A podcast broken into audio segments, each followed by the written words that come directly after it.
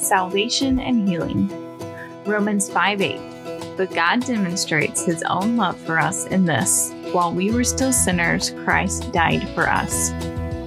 Welcome back to another inspirational moment from historical Christian romance novels.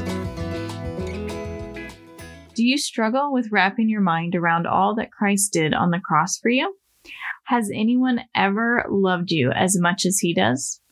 While you were still his enemy and spoke out against him, he died to save you from the pit of hell.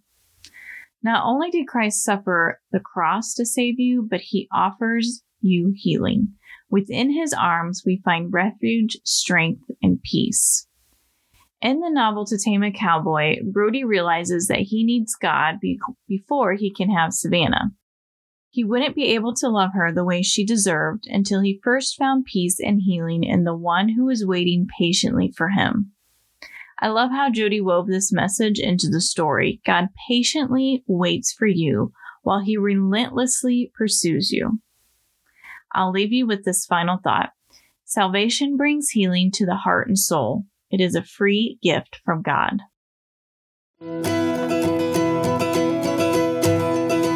Thank you for tuning in to my inspirational moment from historical Christian romance novels. I hope you were inspired to pursue God just as He pursues you.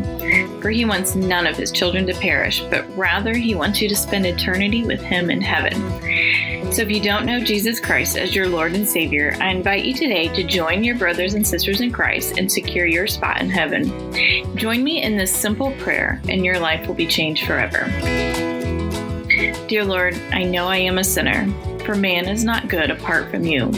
I thank you for bearing the punishment of my sins on the cross, and I ask today, Lord, that you would forgive me, wash away my sin, and make me new in you.